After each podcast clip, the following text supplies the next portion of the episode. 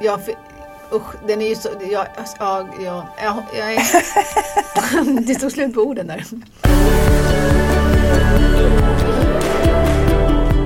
Hej Eva-Karin. Hej Jeanette. Nu jäklar ska vi köra ett eh, specialavsnitt. Ja, Ett långt. ett långt pass. Så vi har inte planerat vad vi ska prata om så vi ser vart det hamnar. Vi brukar ju kunna komma igång när vi börjar prata. Ja, det brukar inte vara problem med det.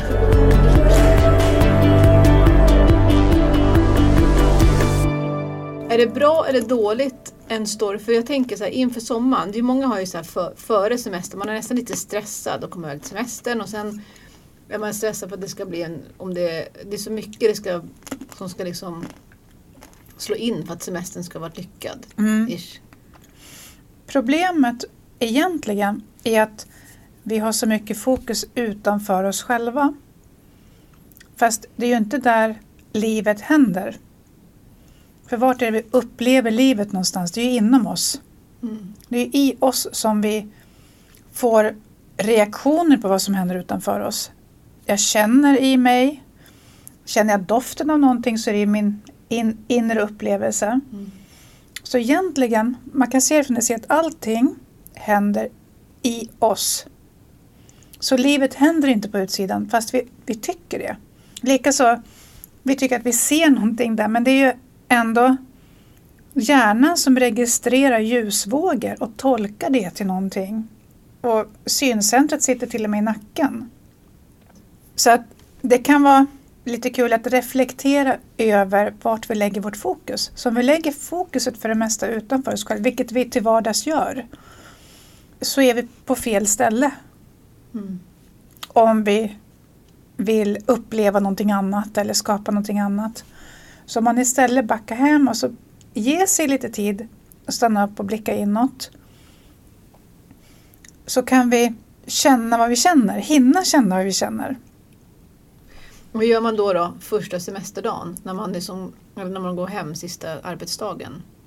Från att ha varit kanske mycket i hög stress. Ja, och i ut, utvärlden liksom. Mm. Om man kan ge sig tid att reflektera över vad är det som är viktigt för mig. Men en del människor njuter av att göra saker hela tiden. Min man är en sån. Han älskar att göra saker. När, han, när jag sa, gav honom idén att hmm, skulle det inte vara mysigt att ha ett växthus? Ja, säger han och kavlar upp ärmarna och i ren lycka börjar gräva en grop i gräsmattan och bär två ton sten och sen lägger på fina eh, stenplattor Mm. och bygger ihop växthuset åt mig. Och han börjar tycka det är roligt och jag får lite dåligt samvete att här kommer jag med en idé och så blir det jättemycket jobb för honom. Men han tycker det är kul. Nu är det mitt jobb som är kvar här och vattna växterna. och det. Eh, Så han, nu är han nöjd, han har byggt någonting som står där. Jag är en helt annan typ av person. Jag kan ligga på soffan och läsa en bok och tycka det är helt underbart. Så att vi måste också titta på vad är vi för sorts personer. Det är inte allting som passar alla. Så, utan se vad går jag igång på. Ja, för jag tänker också kan det vara så att stressen finns för att vi inte knappt vet vad det är vi vill? Ja, jag tror att det är en blandning av det och så sen krav som man upplever ställs på en från olika håll. Och kanske man ibland har svårt att höra vad man egentligen vill. Hur gör man då? Tänk om man har några veckors semester, om man tänker nu på sommaren, så är det ju så mycket man vill hinna. Mm. På ett sätt kan man nästan bli mer stressad av semestern än jobbet. För att det är så här, nu, nu har du några veckor att njuta, skynda på. Nu ska du, dels ska man hinna vara lat, dels ska man hinna göra allt, dels ska man hinna uppleva, dels ska man vara skön och glad och pigg och Precis. liksom hela biten. Och ha, det ska vara fint väder och sådär. Mm. Och det är det du, precis det du säger, där man har en massa krav på vad som ska hända de här fyra, fem veckorna som man inte behöver gå till jobbet. Mm. Och så bara du tänker på det så skapar du stress i kroppen. Ja, och samma med relationer tänker jag. Om, har, varit, om man är, har varit i en relation och så har det varit vardagsstress och så tänker man nu ska man njuta när man kommer till semestern. Det är ju Och så ställer man högre krav. Ja. Ja, men det ser man ju liksom, i tidningar nu, kommer ju de reportagen. Mm. Hur så här klarar du relationen under semestern? Och ja, då ska man ha det extra mysigt Mm. när man har tid att vara med varandra. Så, att, så att det är samma mönster som när du jobbar och har kraven och det är saker som ska göras fast det är från ett helt annat håll. Mm. Det är så att vi matas ju hela tiden med idéer på hur en semester ska vara. Det ska vara soligt som du sa det ska vara trevligt och man ska ha mycket fester och man ska hinna umgås med sina vänner och så ska man kanske hinna resa och allt det här. Mm. Därför att vi, vi ser att andra gör de här sakerna och så tror man på något vis att det är så det ska vara.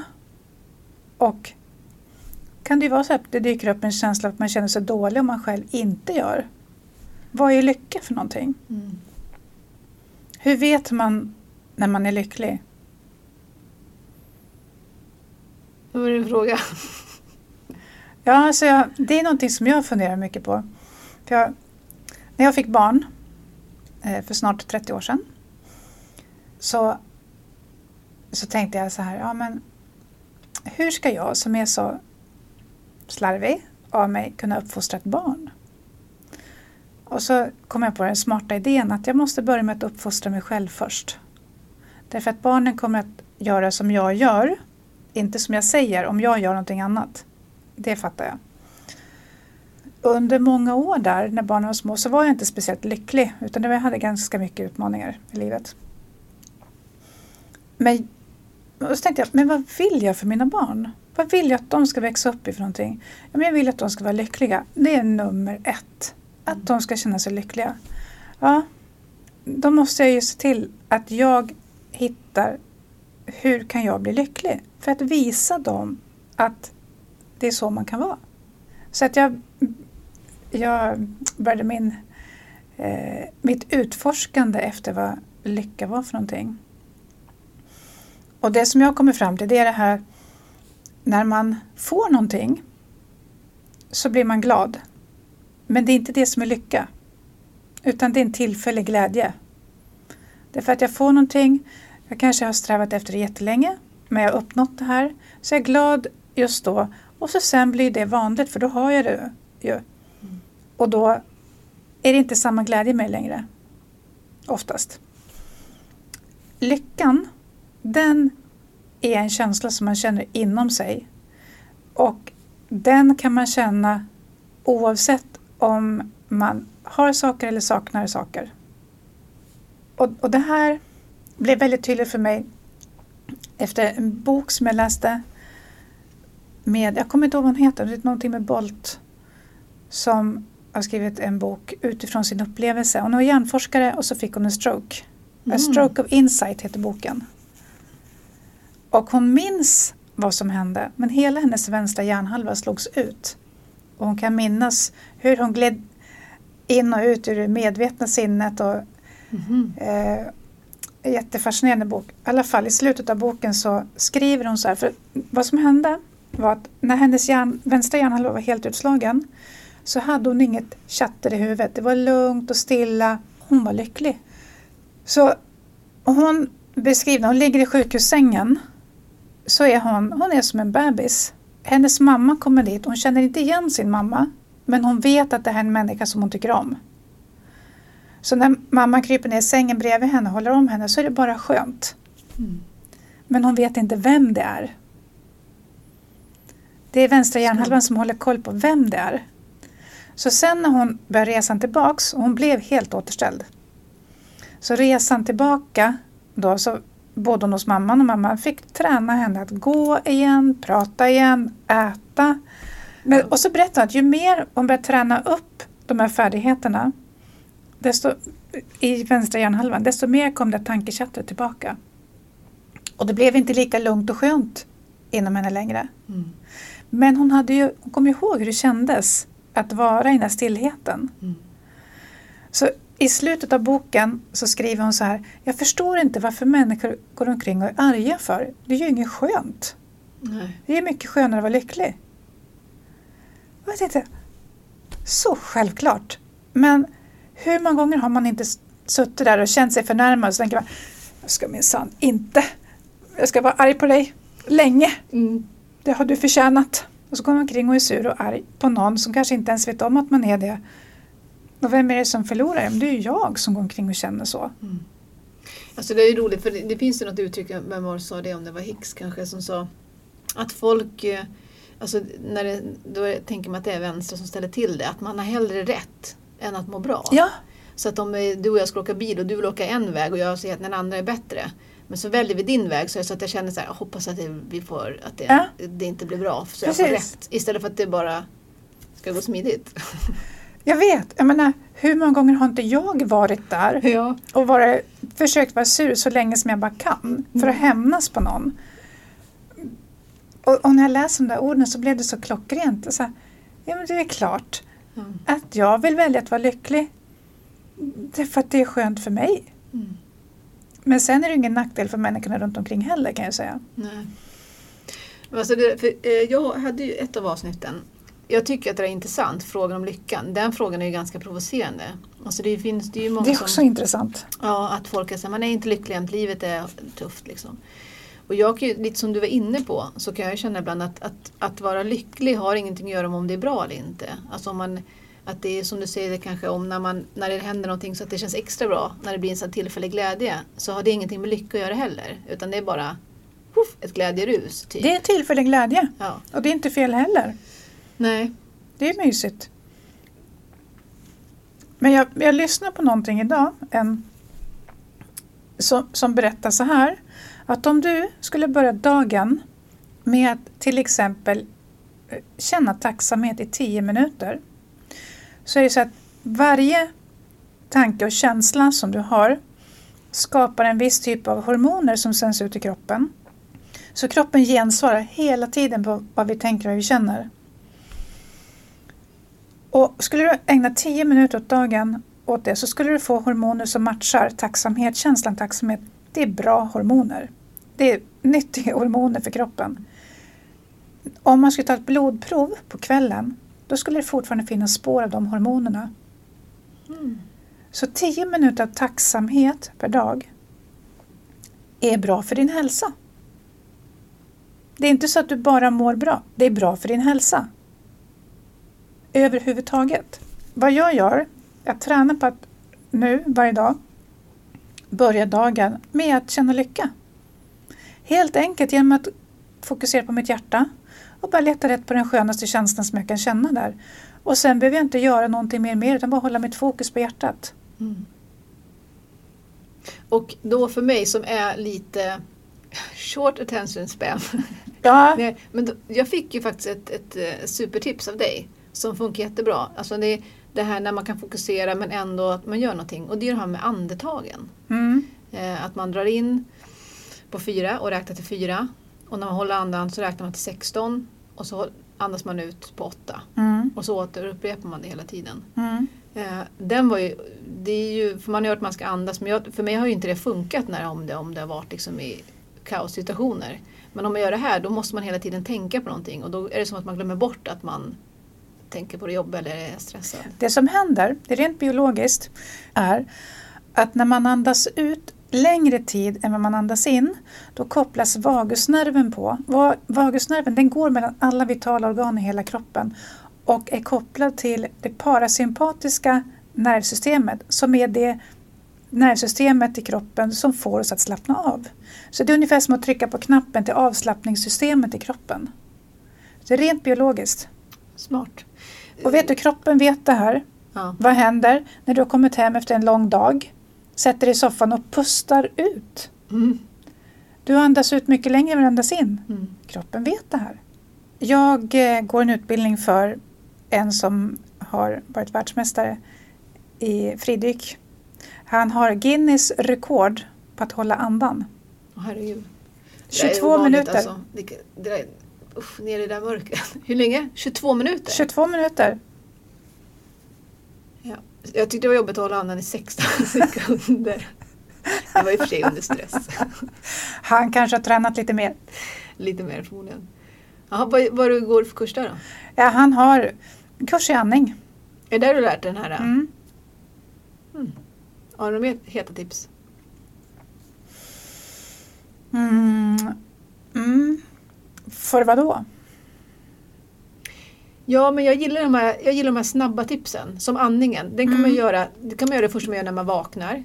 Efter lunchen på jobbet. Innan man går och äter lunch. Alltså den är ju så lätt liksom. Ja, ett snabbt tips är också att känna tacksamhet, men det är tio minuter det handlar om. Mm. Eller, eller bara att gå in i känslan, gå, gå in i hjärtat och leta efter den ljusaste platsen.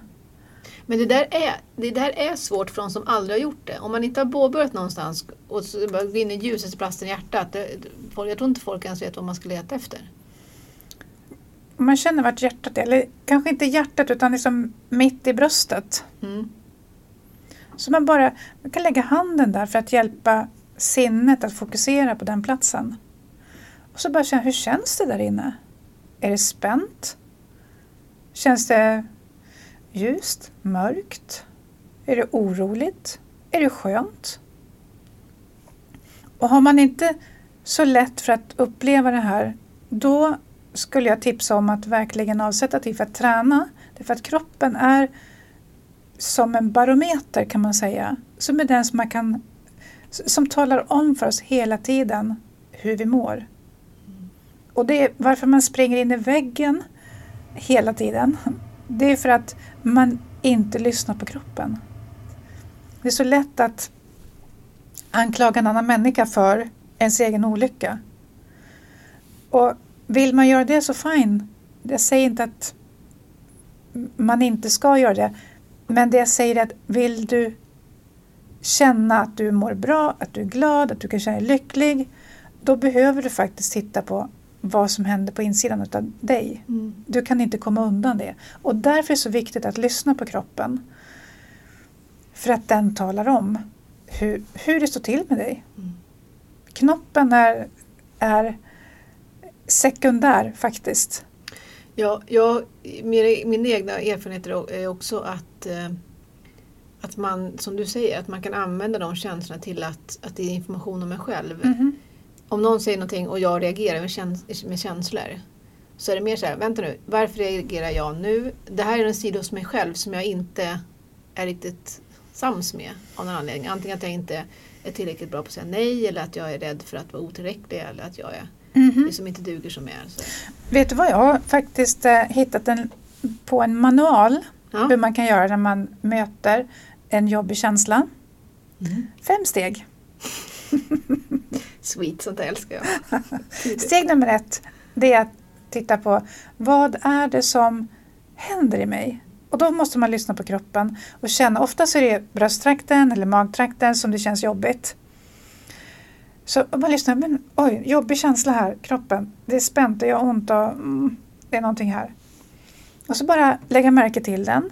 Inte att döma den som fel på något sätt, utan den, den är där bara. Försöker berätta någonting för dig. Steg nummer två, det är att se vad är det den försöker berätta. Vad är det för idé som jag har om mig själv som den försöker tala om för mig? Kroppen kan ju inte prata i ord som intellektet gör. Utan kroppen pratar i känslor och bilder.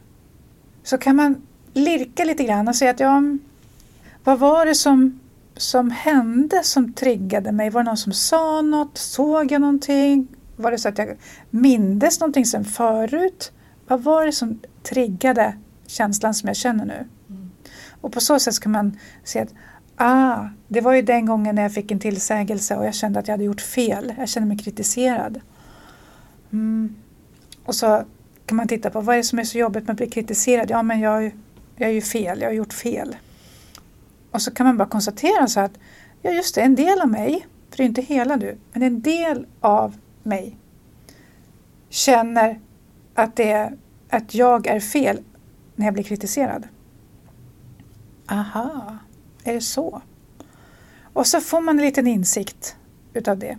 Steg nummer tre, det är att titta på, okej, det här känns jobbigt att bli kritiserad och att jag känner mig dålig när jag blir kritiserad. Vad vill jag ha istället? Så man tänker sig att det är kontraster. Så att nu har vi gått jättelångt åt ena hållet när det känns jobbigt. Mm. Vad får du mig att längta efter? Ja, till exempel att kunna ta kritik utan att känna sig dålig. Jag kan känna mig bra fast jag får kritik. Skulle inte det vara nice? Mm. Ja, då man blivit medveten om någonting. Så den jobbiga känslan har hjälpt till att göra mig medveten om att jag har en idé som begränsar mig och jag har upptäckt vad jag vill ha istället. Fint va? Mm. kommer vi till steg nummer fyra. Och det är att känna tacksamhet till de här jobbiga känslorna. Och det kanske verkar jättekonstigt. Varför skulle jag vilja känna tacksamhet till jobbiga känslor? Jo, därför att de gav dig en möjlighet att bli mer medveten om dig själv. Mm. Och det som händer när man känner tacksamhet till de här jobbiga känslorna är att de kan försvinna. Du behöver inte fightas med dem, du behöver inte försöka smita undan eller drunkna i dem. Utan då har de liksom fullgjort sin uppgift och då kan de släppa taget om dig. Vi, vi pratade här tidigare du och jag om det här med att, att se på de signalerna inte som positivt eller negativt utan, de är bara. Ja, För rent krasst, om man satt på flygplan skulle man inte bli förbannad på att en lampa, en varningslampa börjar blinka eller att Exakt. det börjar pipa. Att det är så här helvete vad jobbigt ljud. Liksom sådär. Utan man skulle bara, okej vad är det? Okej, och så löser man det liksom på plats. Det finns inget värde i. det är information. Ja, precis. Exakt. Och då kommer vi till steg nummer fem. När vi har känt tacksamhet, den här jobbiga känslan, så att den har kunnat lämna dig, därför att den har med, gjort, för, framfört sitt meddelande. Vad händer då? Jo, då händer någonting. Vi får inspiration. Vi får lust att agera. Vi följer vår, när vi följer vår inspiration så tar det oss till rätt ställe där vi vill vara. Och det kan ju vara allt från att man får lust att ringa en viss person, att man eh, kommer på att nej, men jag ska börja promenera varje dag. Eller vad det nu är för någonting som är bra för en. Mm. För det kommer från en djupare del av en själv som är ja, en klokare del kan man säga. Mm. Så fem steg. Känna, identifiera känslan och se vad är det som händer i kroppen, vad är det som triggar mig. Två, vad har jag för begränsad tanke kring mig själv i det här. Nummer tre, vad vill jag ha istället? Nummer fyra, tacksamhet. Nummer fem, vad blir jag inspirerad till att göra? Liksom en, en, en del av podden är ju att, att jag vill att folk ska tycka att det är kul med allt som händer igen. Att man inte slår ifrån sig. Att det, jag, jag vet jag sa någon gång annars att för det är inte jobbigare att ta ansvar än att gå runt och vara arg. Det, det, men det kommer liksom till en, i början är det jäkligt jobbigt och nästan speciellt precis i början när man börjar ta lite ansvar och kolla på hur man reagerar. Då inser man helvete vad jag har hållit på Ja. och joxat. Och man blir besviken på sig själv också. Men när man kommer över det och inte lägger något värde ut det utan så här, ja men tack gode gud nu vet jag det nu från och med nu. Kan vi nollställa. Du sa ju det bland de första gången vi träffades att det är roligt när man mår dåligt för det kommer en present efteråt. Ja, precis. Och jag önskar att alla kunde känna så, att man inte blev, fick panik. Liksom. Nej, men det är det, o, alltså, som jag ser det är okunskapen. Ja. Vad ska vi göra med våra jobbiga känslor? Jag vill gå till läkaren så får jag en tablett så jag slipper känna. och, och många tror ju att det är, för ibland när jag pratar om det, så tycker folk men det är inte så lätt. Känner folk. Nej, det är för att de har inte kunskapen och de har inte heller erfarenheten Mm. av att det kan vara lätt. Och jag kommer ifrån, jag var deprimerad i flera år. Mitt liv var färgat i grått, olika nyanser av grått. Det var en ständig uppförsbacke. Det var ett jäkligt slit att ta sig i den här uppförsbacken. Så såg jag min livssituation. Mm.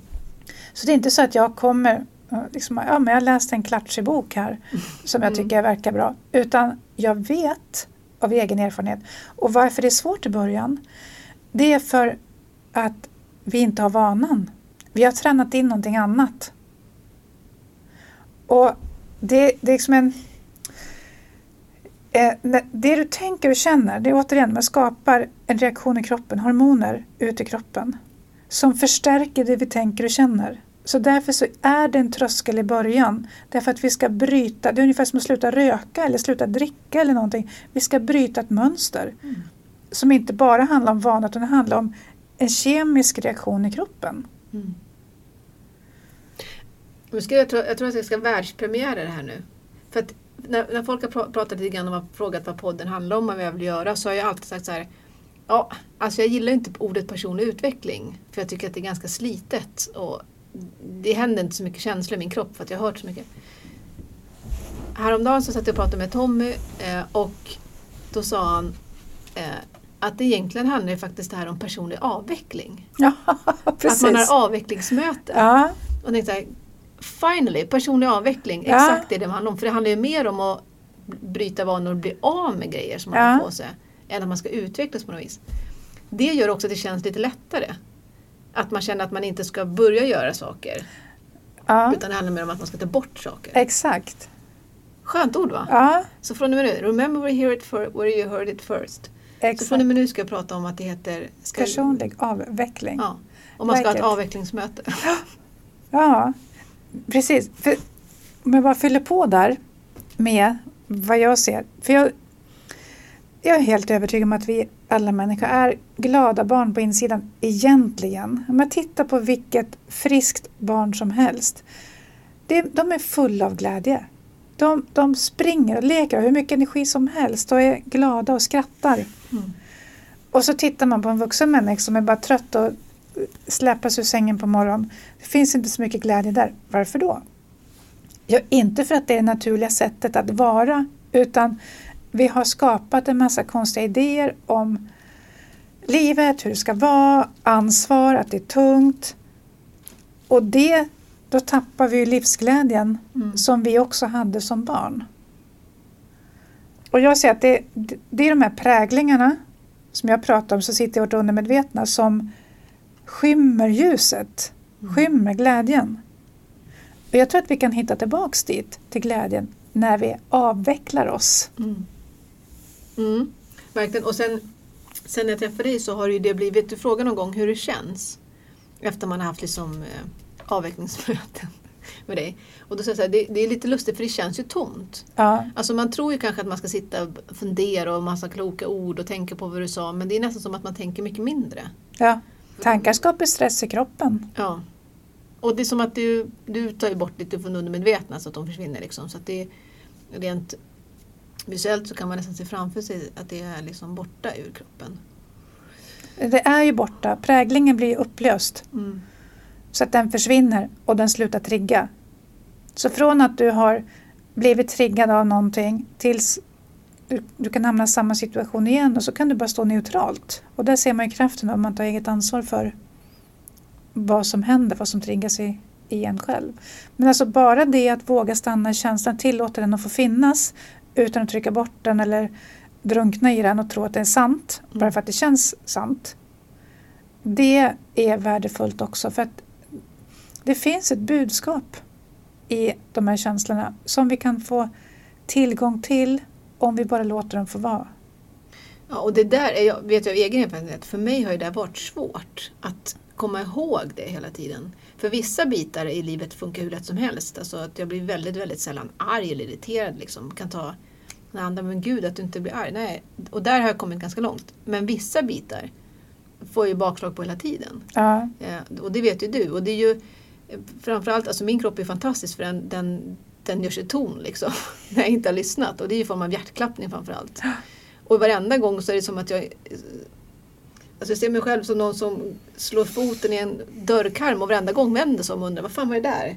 Liksom inte fattat att det är en dörrkarm där. mm. Eh, nu, nu känner jag att jag hittar tillbaka ganska fort. Liksom. Vad fan just det, nu har jag verkligen lyssnat? Nej, jag har ju inte det.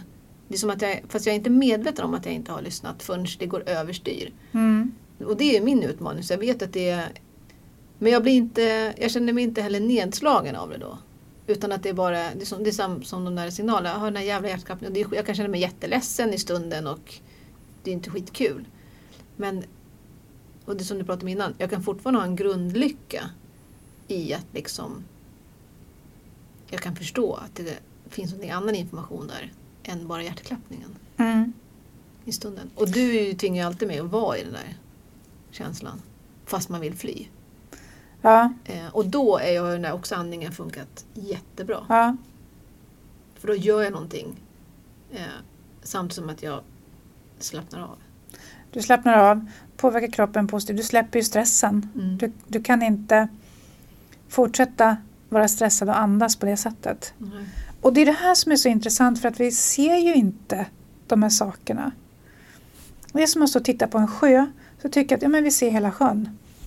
Men det gör vi ju inte. Vi ser inte djupet. Men vi, det är ju inte det vi tänker. Vi tänker vi ser sjön.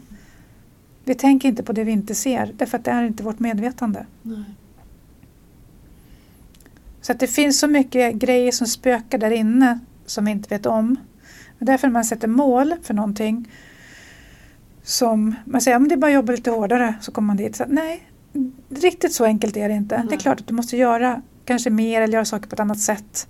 Men du också, måste också förändra dig på insidan samtidigt. Och kanske framförallt att man sätter sina egna mål. Jag har ju själv haft jättemånga mål som jag inser inte är mina mål. Ja. Utan det är ett mål som man tänker att man kanske borde ha. Ja, visst. Det har jag också haft många gånger. Och som du säger, att det är viktigt att man är olika. Det här är en annan fråga i och för sig. Det är ganska många tycker jag som känner, men jag vet inte vad jag vill. Ja, Jag vet inte vad jag vill jobba med. Jag vet inte vart jag vill bo. Jag vet inte vad jag de vill behöver lite mer kontrast. Det kommer de få, förr eller senare. Ja, Det heter livskris. då kommer livsvisdomen in. Därför att om de förhalar det, här, om de går och känner att jag vet inte vad jag vill. Så det är så att den känslan som vi bär på får vi mer utav. Det du fokuserar på växer. Mm. Så om man går omkring och säger jag vet inte vad jag vill och jag önskar jag visste vad jag ville. Och, vad är det för känsla då? Vad man inte vet. Och då får du mer av samma sak. Hur gör man då? Ja, antingen kan man vänta tills livet sparkar ner baken. Eller så kan man börja titta på ja, men, vad är det som jag har som jag inte vill ha. Vad vet jag att jag inte vill ha? Det är en bra början. Och då kan man egentligen bara kolla på andra sidan myntet då. Om man vet vad man inte vill ha så vet man väl vad man Ja, vill man ha. kan ju i alla fall börja luska lite grann och så sen inte vara rädd för att välja fel. Mm. För det är också en anledning till att man inte tar stegen. Man är rädd för att välja fel. För det känns så definitivt. Om jag byter jobb nu, ska jag veta att det blir bättre? Nej, det är klart att du inte kan veta. Men om du testar får du se. Då kan vi byta igen om det var så att det inte var vad du trodde. Det som har hänt är att du har upptäckt mer om vad du inte vill ha. Ja, precis. Så att det blir ett steg framåt även om det inte blev som du hade tänkt dig. Och det här är också in, inte så lätt att tänka därför att vi är så snabba till att döma oss eller det vi gör som ett misslyckande. Ja, för det tänkte jag också nu också. Det är ju nästa steg. Att man tänker att, då, att man, man är rädd för att göra fel val. Men det finns ju inga fel val. Nej men tänk resultat istället för det är lite mer neutralt, det är inte så laddat. Misslyckande, det är ju, du har ju verkligen gjort fel. Mm. Men om man säger resultat så betyder det någonting annat. Du får ju alltid ett resultat på någonting du gör. Och inte gör får du också ett resultat. Och då kan du bara fråga, är det här ett resultat som jag tycker om? Eller skulle jag vilja ha ett annat resultat? Vill jag ha ett annat resultat så kan jag då titta på vad var det som gjorde att jag fick det här oönskade resultatet? Vad kan jag göra annorlunda till nästa gång? Ja, och på något vis så kan ju också uteslutningsmetoden funka där. Alltså om man, om man nu tänker jobb då som en konkret grej. Om man inte vet vad man, har ingen aning om vad man vill jobba med men så bara man väljer bara något yrke eller någon tjänst och så byter man jobb och så funkar inte det. Då vet man ju, okej, nu vet jag i alla fall, det här är inte ett yrke jag vill jobba med. Så att det är på något vis, det är ju ett, ett resultat som för en framåt. Det är inte att man har valt fel. Det var väl han som uppfann glödlampan. Som- Thomas Edison. Ja, var det han som sa Ja. det, var inte så att jag sa att jag har 999 misslyckanden. 9999 misslyckanden utan det är olika sätt att Ja. inte göra en Nu vet glödlampa. jag, ja, exakt. Nu vet jag vilka sätt det som inte funkar. Har du den attityden så kommer du fram. Därför att du ger dig inte. Och det är det här att, att våga så pass mycket som man inte ger sig istället för att lite försiktigt säga att jag ska försöka. Och så backar man när, det- när det är motigt. Men det kommer alltid att bli motigt när du ska göra någonting nytt. Det, det är bara kallt att räkna med det. Det ingår i kittet. Men det finns information där som du kan dra nytta av för att snabbare komma dit du vill. Jag tänker att det är det här kan också vara kanske på sin plats att prata lite grann om för att vissa är så, jag är ju en hoppjerke, jag har aldrig varit rädd för att byta jobb. Jag har ju haft massa olika. Jag har en massa andra rädslor, men just den biten, för jag tänker att det ordnar sig alltid, jag byter alltid något, till något nytt jobb. Men är man inte sån så kanske man aldrig kommer känna så. Men att man kan göra det ändå. Alltså att man vågar byta jobb ändå. Är du med? Ja, Typ som att om man är morgontrött så kanske man alltid kommer vara morgontrött men man kan fortfarande gå upp på morgonen. Vissa är inte morgontrötta, de kommer upp med en annan energi. Och det kan vara samma sak när man byter jobb. Vissa kommer aldrig tycka jag att det skulle är säga rätt. så här. Frågan är vad du vill. Vad vill du ha för resultat?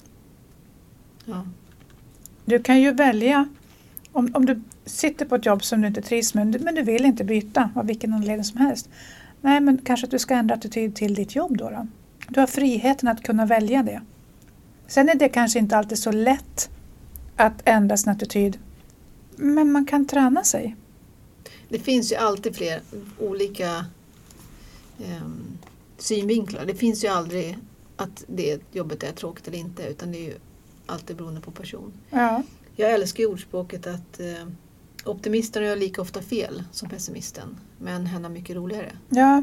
För det behöver inte betyda att man har rätt eller, utan det är bara känslan. Och, och grejen är, jag vill inte heller på något vis förmedla att man ska göra på ett visst sätt.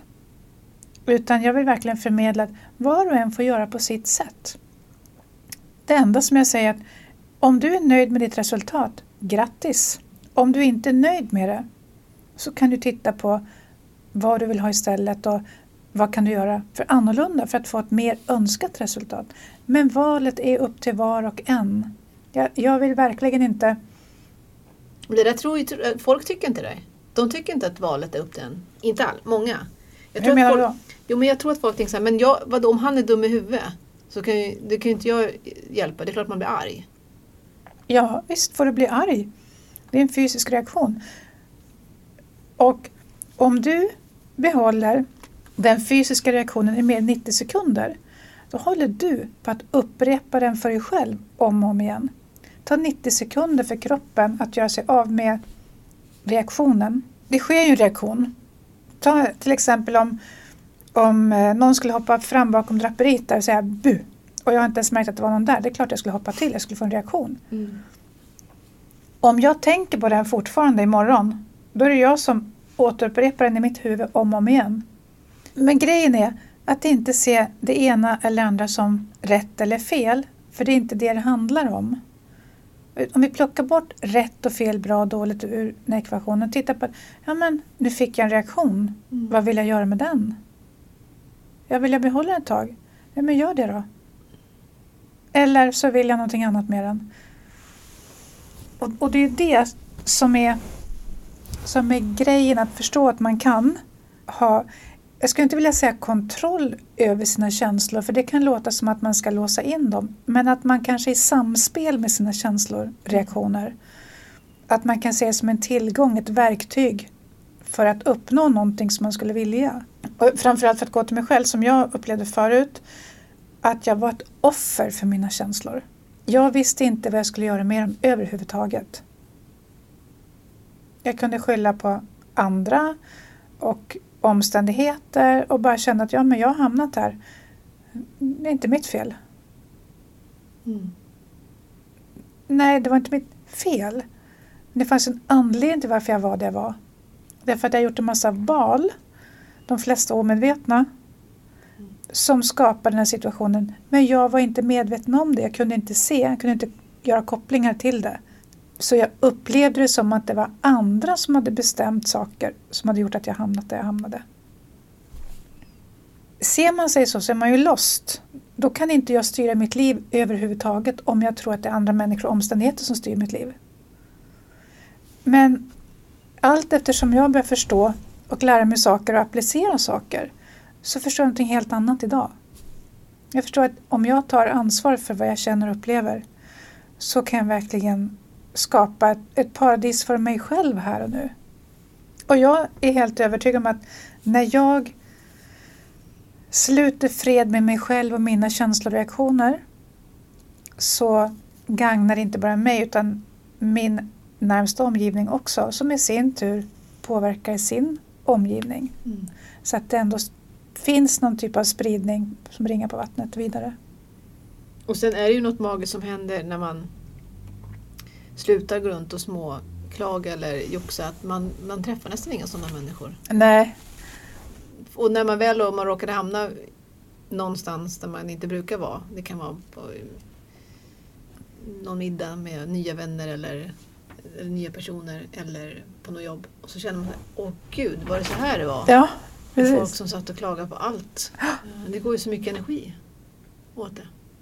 Jag vet att jag har nyligen varit med om det där. Jag minns inte vilken situation det var. Men det var verkligen så här, tillbaka till för länge sedan. Så här, precis som du sa, oj, var det så här? Mm. Och då blev den där kontrasten som jag pratade om så Mm. tydlig. Ska man ju uppskatta, kan, kan jag uppskatta min resa. Mm. Att det, att det handlar, mycket, handlar mycket om förväntningar. Att man inte har varit tydlig med sina förväntningar. Antingen mot sig själv eller med den man lever med eller den man gör Jag tänkte med. säga just det här med, vet jag själv vad jag har för förväntningar? Nej, för ibland tror jag att man bara, eller jag i alla fall, har bara liksom haft en förväntning på någon utan att jag vetat om att jag haft en förväntning. Eller jag vet nog knappt vad den förväntningen är. Skulle den ha frågat mig. Och det kommer nog mer i efterhand. Så här, att det, Men de här förväntningarna är ju också en fälla. Ja, Men vad, vad är förväntningar egentligen då? Vad är förväntningar? Det är att man tänker att det ska vara på ett visst sätt och man ska känna på ett visst sätt. Och man förväntan, jag tänker nästan är som ett litet krav i det ordet. Att jag förväntar mig. För tänk om man skulle gå in i någonting utan förväntning. Vad är skillnaden med att gå in i någonting med förväntan och utan förväntan? Skulle du säga att förväntansfull är ett, bra, ett positivt ord? Ja, och det är för att jag kopplar det till, det är ungefär som barn på en julafton. Man vet att det kommer hända någonting roligt. Jag vet att jag kommer få julklappar, jag vet inte vad. Men familjen kommer vara tillsammans, vi kommer spela spel, jag kommer få julklappar, vi kommer äta god mat. Jag känner mig förväntansfull inför julen. Det är den kopplingen som jag har till det ordet. Mm. Däremot förväntan, att ha förväntan på min partner att han ska förstå utan att jag behöver säga, till exempel. Mm. Eh, det ser jag inte som någonting konstruktivt, om jag säger så. Nej. Men däremot om jag går in i ett möte eller en ny relation och så här, utan förväntan så är det mer som att jag är mer öppen för vad som kommer hända. Vilket innebär när jag tänker på förväntan att då har jag redan stängt till vissa saker. Jag vill att det ska se ut så där. Vilket gör att jag är blind för kanske om det kommer in andra saker som jag kanske skulle uppskatta om jag hade varit öppen. Precis. Ja, för att det, är ju, det blir lite, eh, inte tungblickning, men jag blandar lätt ihop, tänker jag, nu när vi pratar om det inser jag, förväntan med att se fram emot någonting. Mm. Jag ska åka upp till mitt paradis i Norrland. Och jag skulle kunna säga att jag är förväntansfull, fast det är ju inte det. För jag är inte någon, det ligger ju inget, eh, inget krav i att det ska vara på ett visst sätt. Men samtidigt är man ju förväntansfull. Du tar ut glädjen i förskott. Ja, det, Det värsta som kan hända det är att du blir glad en gång. ja. Fast Petter Stordalen är ju fantastisk. Det var någon bild, jag tror att det var Gunhild Stordalen, hans fru har ju cancer. Mm. Eh, Hon la upp en bild på Instagram när hon är och tar spruta och han tar en selfie skitglad. Eh, Eller hon tar blodprov. Och då sa hon att, så här, eh, att det är fantastiskt att leva med en optimist. Som Petter brukar säga. Var, varför inte lika gärna vara glad? Man kan ju alltid gråta efteråt. Ja. Och det är lite så som, som jag... Jag har aldrig varit rädd för att bli besviken. För de har ändå fått den här biten av... av lyckan. Det är lite ovanligt. För att uppleva annars att det är så man är rädd för att bli besviken så man vill inte ta ut glädjen i Nej. förskott. Men, och där är det intressant, vad, för vad är det värsta som kan hända? Det är ju bara att det inte händer. Men då, som jag ser, för jag var sån förut att, att nej, men det är bättre att inte förvänta mig för då blir jag glad när det händer och så blir jag inte besviken om det inte händer. Och det blir som att man bygger upp någonting som är större i förväg så att man, fallet blir högre om det inte händer. Jag fattar. Och, jag, och det, Och det kan ju också bara vara så att om det bara händer delvis så kanske man blir besviken. Men om du inte skulle förvänta dig så hade du blivit glad för det lilla. Men grejen är också, för det jag tänker är att man vet inte varför det inte händer. För det kan ju finnas någonting som är ännu bättre än varför det inte händer. Ja, just det. Eh, Just det. Och det där är ju så intressant. Jag jag vet att jag har några sådana exempel men jag kommer inte på dem precis nu. Nej, men, och det kan vara grejer man aldrig får reda på. Om jag till exempel missar flyget så även om inte det flyget störtar men det hade kanske hänt att jag hade fått malaria. Eller du vet att det kan ju finnas Ja. någonting som man inte har någon aning om. Jag vet att det har hänt två, tre saker liksom nyligen. Inte stora saker men små saker. Mm. Men så efteråt har jag sagt, "Ja, men tack. Men de, de gångerna är det ändå lättare att se att det fanns en anledning. Ja. Jag tror att det finns massa anledningar som man aldrig kommer... Vissa grejer tror jag kan kännas om man bara skulle se det på rent krasst. Så här, det där var ingen, fanns ju ingen vits. Men jag tror ändå att det kan finnas någonting där. Om vi ska då peta med orden så har jag lite så här, eh, li, lite mot ordet eh, meningen, Ja, berätta. en anledning. Ja men det är det här man, man säger så här, ja men om det ska hända så är det ju, om det är meningen att det ska hända så kommer det hända. Mm. Eller om det inte är meningen så kommer det inte hända. Och för mig, när jag hör de orden, så blir det som att man lägger ansvaret någon annanstans än hos sig själv. Mm. Ungefär som att om det är meningen att det ska hända så kommer det bli. Om det är meningen att jag ska åka till Grekland i sommar, då kommer jag åka dit. Mm. Och sen sätter jag mig ner och ser vad som händer. Ungefär som att jag måste inte agera. Är, är det någon som ska komma och knacka på dörren och säga hej, ska du med till Grekland? Knappast. Och det här ser jag, jag jobbar ju mycket med företagare. Och det kan jag höra ibland. Så här, jag ska försöka starta eget företag eller komma igång med företag. Och, och säger man ordet försöka, ett annat sånt där ord som jag tycker att man ska vara uppmärksam på. Vad Mm. menar man egentligen? Det är för att jag upplever att i ordet försöka så finns det en, ett automatiskt skydd för jag kanske inte kommer klara det, men jag har i alla fall försökt. Har du gjort den här övningen? Nu kommer inte ni se som lyssnar. Men nu håller jag en tändare här och så ger jag den till dig. Mot dig så säger jag försök att ta Precis, ja, jag har gjort den här. Det går ju inte, Nej. antingen tar jag den eller så tar jag den inte. Ja. Det försöka finns inte. Vilket, där, den där är så bra, för det blir så tydligt av vad ordet försöka Man betyder. är lite töntig för man blir irriterad när man försöker. Ja. När man är den som blir utsatt för gången. Jag vet. Men jag tänkte på det här med meningen. Och det där är ju faktiskt intressant. Det här är också så här, man, man märker hur, hur för du tolkar den när någon säger den meningen så förknippar du det med att folk säger ja det är meningen så blir det inte och så sätter man sig ner. Jag tolkar det mer så här, är det meningen, då är det mer som att här, jag vet vart jag vill i livet. Det här vill jag uppleva, därför vill jag till Grekland. Men om det inte blir Grekland då tänker jag då kommer jag få uppleva det jag vill någon annanstans. Som jag inte vet om än. Ja. Men det handlar ju också om, för mig så handlar det så himla mycket om att ta eget ansvar och, och verkligen lyfta lite grann på det som står där. För det kanske, jag kanske har en idé om jag vill fast jag är inte riktigt klar över varför jag vill det. Och jag tror att det, kommer, att det ska se ut så här men det kanske är ännu bättre om det ser ut på ett annat sätt. Mm. Eller det skulle lika gärna kunna se ut på ett annat sätt. Och här kommer vi till det andra tricket då. När man, när man vill någonting, jag bestämmer mig för, inte bara försöka, utan eh, jag jag bestämmer mig för att jag ska någonting. Att sätta upp ett mål som är en bra bit ifrån där jag står nu. Och då är det väldigt lätt att kliva in i huvudet och hålla på att analysera och titta på hur ska jag komma dit då? Och så ser man sina egna begränsade resurser och kanske tappar tron på sig själv och säger att ja, men jag kommer aldrig fixa det. Medan du kan säga att ja, men jag vet några steg jag kan ta framåt. Och sen så får jag vara uppmärksam på när jag är där. Mm. Om jag behöver lära mig någonting eller om det är några resurser som saknas eller om jag behöver ta hjälp av någon. Hur jag ska komma vidare. För det är så du når dina mål. Men du kommer aldrig kunna veta allt i förväg. Och grejen är att om du sätter upp ett mål som är någonting där du inte har varit förut så måste det ske saker som du inte kan räkna ut. Sånt som är nytt för dig. Därför att om du bara skulle kunna göra saker som du känner till då skulle du inte hamna på ett nytt mål där du inte varit förut. Och väldigt ofta så upplever jag att man inte tänker på de här sakerna. Nej, och jag pratade med Mikael Arndt om det här med mål. Och eh, det är ju intressant det här med att man ofta sätter då mål som är realistiska. Alltså Ja. som är ganska låga. Och det är också för att man är rädd för att man inte vet alla stegen. Ja, Men också mål är ju också ett levande dokument. Eller man ska säga att det är att mål, man, måste, man vill ha ett mål men att man kan ju också ha Även om man inte kanske ska kompromissa så ska man ju ändå vara öppen med att det kan ändras. ja. Ehm, och det finns inte liksom ett mål, det ska man nå, utan det kan, om man inte vill. Det Och, och det tycker jag också, för det har jag också stött på, folk som inte vill sätta mål för de är rädda att bli besvikna. Mm. Eh, och då, då säger jag så här att mål, målets uppgift är inte i första hand att uppnås. Utan målets viktigaste egenskap är att sätta ut riktningen. Så att du vet vart du ska gå. Och då vet du också vad som är rätt för dig eller inte.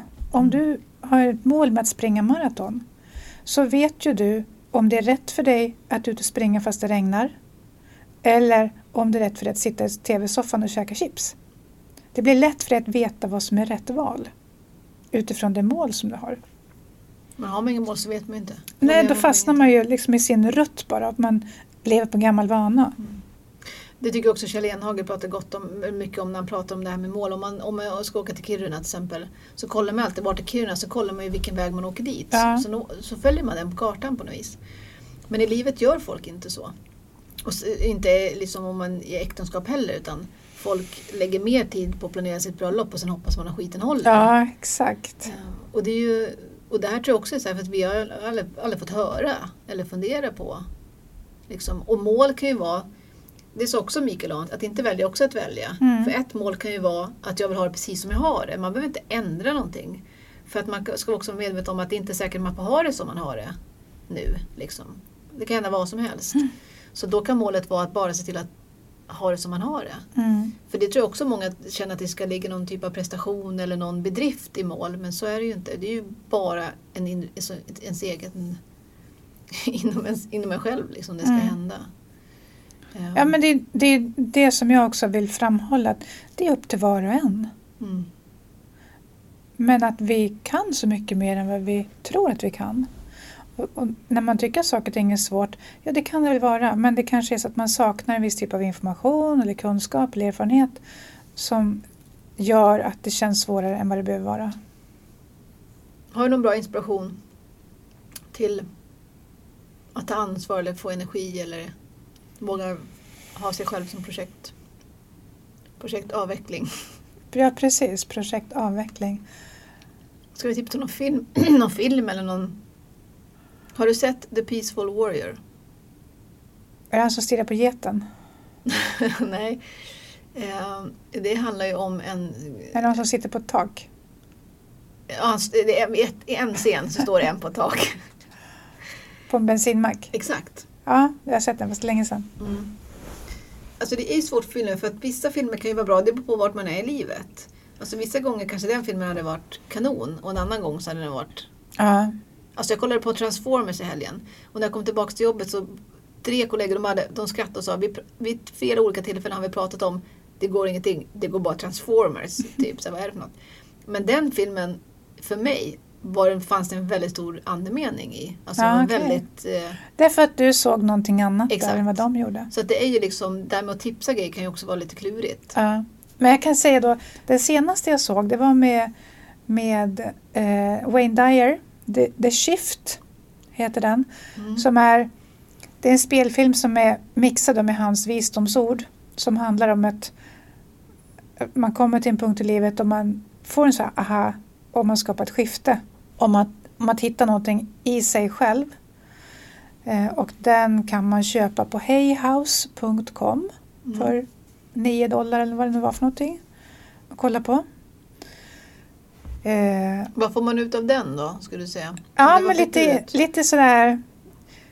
Jag tror att man kan känna igen sig i scener. Alltså man har chans att känna igen sig i scener. Liksom det är vanliga människor som olika livsöden i olika situationer. Men där alla kommer till en punkt där de inser någonting Mm. och skapar en vändning i sitt liv. Samtidigt som att han sitter och pratar om sina visdomsord. Så man får lite sånt kött på benen. Sen så tittar jag på en annan film. Eh, Stellar, tror jag den heter. Interstellar. Interstellar, så Åh ja. herregud, världens bästa film. Ja men den är så underbar för att den, den skapar lite nya hjärn... Ja, det kan man lugnt säga. Herregud alltså. Jag, usch, den är ju så... Jag, alltså, ja, ja, jag, jag är, det tog slut på orden där. Jag såg den på bio första gången, satt längst fram. Okej. Och det är ju en sån här film där det helt plötsligt blir tyst. Alltså det var så mycket, jag kunde höra mina, mina blodceller. Ja, men det är en spännande film. men, Spelfilm. och, ja, men också Lång. ganska tung. Helvete. Ja. Jag gråter, gråter varenda, jag har sett den fem gånger kanske, jag gråter varenda gång. Den är ju stark. Ja, det är den. Men samtidigt så är den så speciell eftersom den väcker nya tankar. Ja, gud ja. Så att, eh, ja men vi kan Den- ju... Det är en verkligen en rekommendation. Och bara musiken. Det är såklart han Hans, Hans Zimmer som har gjort den. Okej, ja, det, det är inte det som jag fokuserar på på en film. Nej. Men- Interstellar ja. Mellan stjärnorna betyder det har jag lärt mig. Ja, just det. Men sen så kan jag faktiskt rekommendera en författare som heter Joe Dispenza. J-O-E D-I-S-P-E-N-Z-A tror jag. Och eh, jag har lyssnat på lite klipp med honom och han pratar mycket om hjärnan och neuroner och hur det funkar. Och han har skrivit två böcker. Den ena boken heter You are the placebo effect. Mhm. Och den andra boken heter Breaking the habit of being you. Och det handlar ju om att avveckla sig själv. Det handlar det här med, Alltså hur bra är inte det ordet? ja, och det här med You are the placebo effect. Det här är ju också så intressant där ingen, den vanliga vetenskapliga världen, bryr sig om att fokusera på placeboeffekten. Som är så...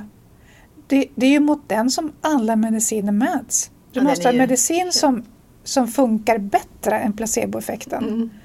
Men den funkar ju så väldigt bra för många, inte alla. Men det är ju inte vanliga medicinen heller. Nej. Så varför forskar man inte mer på det? Nej, men du kan inte tjäna pengar på det. Så Mm. enkelt är det ju. Mm. Du får inte tillbaka investeringen. Så vi måste komma ihåg att läkemedelsbolagen är ju vinstdrivande. Precis som alla andra företag. Det är deras affärsidé. Så Och det är två bra böcker från samma författare. ja, han är en intressant person. Och Det som gör honom extra intressant, Mm. det är, eh, tycker jag, när jag lyssnar på honom, när han berättar att när han var ung så bröt han ryggen på två eller tre ställen tror jag. Och fick domen att han inte kommer kunna gå igen. Han är helt återställd.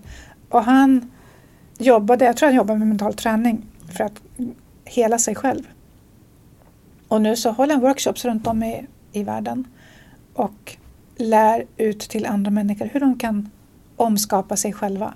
Otroligt. Men man kan ju börja med böckerna. Ja. Då kontrar jag med en lite mer, en, en lite mer lättsmält bok då. Eller den här kanske är lättsmält, vet jag inte. Men det är nog Ja, ganska... men de är rätt enkla att läsa. Ja. Så att det är inte något tungt så. Nej, och man behöver inte ta ställning till en massa... Nej, han berättar en massa case som Ja. händer på hans workshops bland annat och Ja, ger också tips på vad man kan göra själv. För, eh, Kai Pollaks Att välja glädje. Ja. Det är också en väldigt lättläst bok. ehm, som jag tycker är superbra. Mycket bra tips liksom. For beginners som jag fick med mig liksom i början att börja. Och det är sådana enkla grejer som att så fort någon, som vi varit inne på, när man känner sig arg, ledsen eller vad någonting. Så har jag fått meningen från den boken att så här, är det bra för mig eller dåligt för mig att reagera som jag gör nu?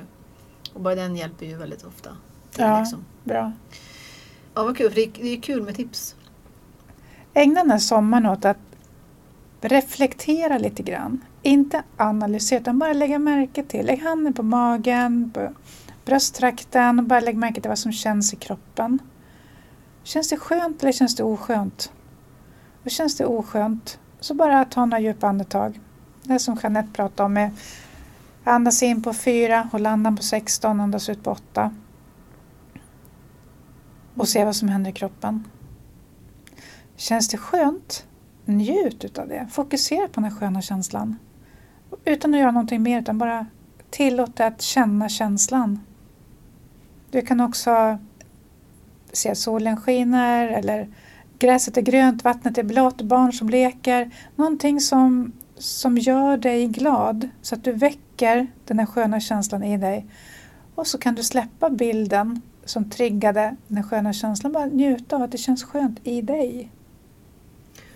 så önskar jag, jag hoppas att, de, att man kan få med sig att om det inte skulle kännas skönt, om man skulle av någon anledning känna sig ledsen eller något sånt där.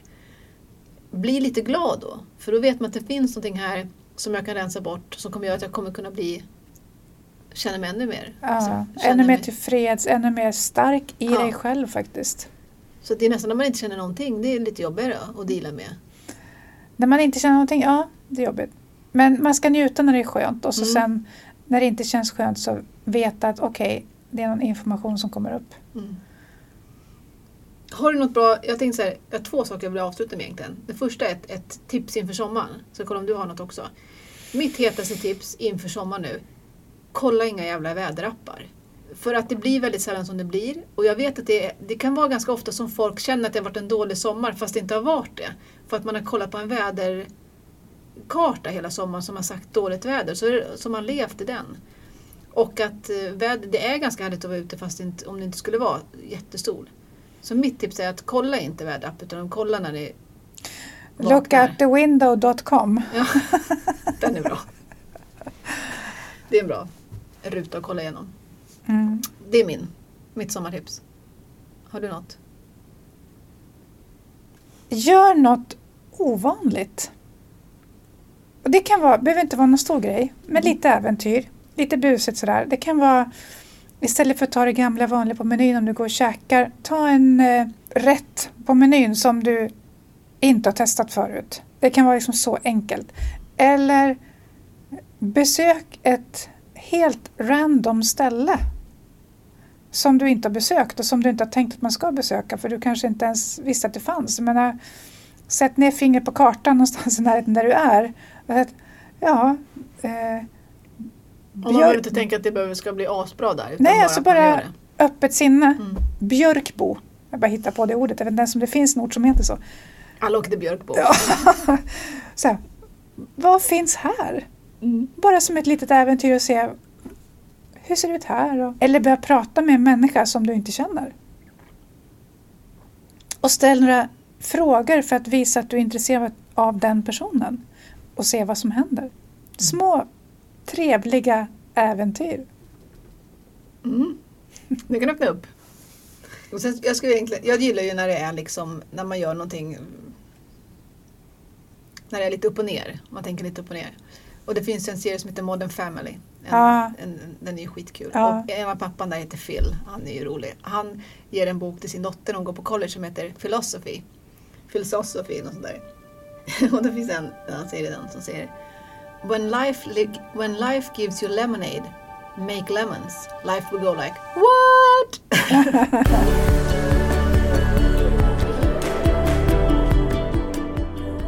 ja, men då tycker jag vi passar på att eh, hoppas att någon får med som tips.